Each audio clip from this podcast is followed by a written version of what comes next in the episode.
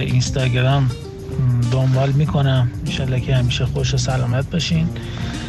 عمیقا حالم گرفته شد و غمگین شدم. شاید یکی از دلایلش این بودش که حالا جدا از تمام تصویرسازی قشنگی که تونستیم بکنید و توصیف های خوب اینه که و اینکه خب خیلی واقعا جذاب و واقعی تعریف کردی میگم قشنگ اثر رو گذاشتی.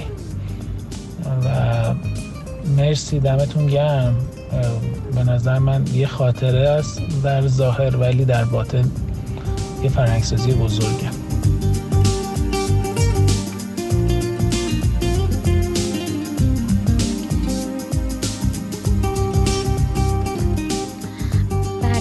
ملاقم آره دیگه با هم حالا صحبت کردیم ولی من حسی که هستم که اولا خیلی دلم سوخت برات.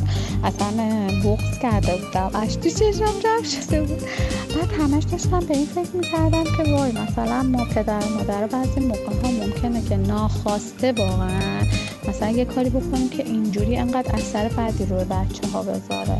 بعد همش من از اون موقع بعد همش نگران بودم گفتم وای خب حتما منم تا الان کاری کردم که ممکنه که مثلا بدون که خودم بخوام حالا تو عصبانیت مثلا انقدر تاثیر بدی روی مثلا بچه هم گذاشته باشه و خیلی ناراحت این بودم و همش داشتم پیش خودم فکر می‌کردم که از این به بعد خیلی مراقب باشم که یه موقع این اتفاق نیفته واسه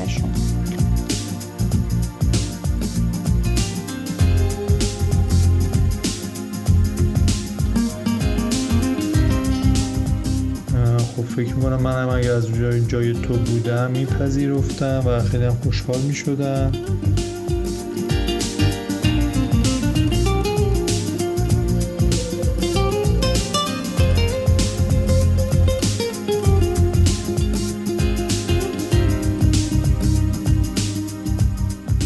نمی‌دونم خب الان که فکر می‌کنم قطعا خیلی متفاوته با زمانی که من توی شرایط تو بخوام بوده باشم توی اون سه. اون تو الان این چیزی که به ذهنم می‌رسه با توجه به چیزی که خودم یادم میاد تو اون سن اگر مامانم به اونجوری می‌گفت اگه تو همون شرایط قرار می‌گرفتم بر نمیگشتم مدرسه. چون احتمالا میترسیدم اون موقع برگردم مدرسه.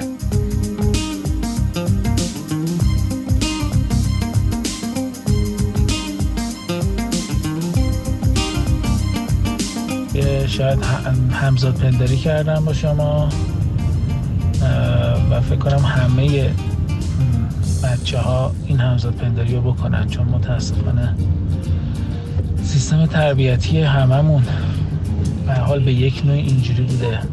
حالا یکی کمتر یکی بیشتر ولی هممون تو زندگیمون چند تا از این خاطره های تلخ و سیاه داریم.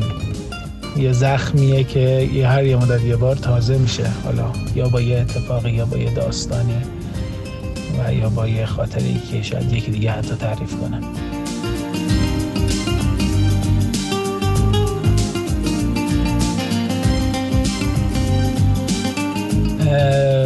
خیلی ممنون از فرهنگ سازی که کردی. نمی‌دونم حالا این اپیزود اینجوریه یا همه اپیزودها یه جوری رفت داره. خیلی کار قشنگیه. من فکر کنم این وایس رو باید واسه همه مادرایی که می‌خوان بچه دارشن یا مثلا بچه کوچیک دارن باید فرستاد تا بدونن که یه رفتار می‌تونه چقدر اثر بذاره.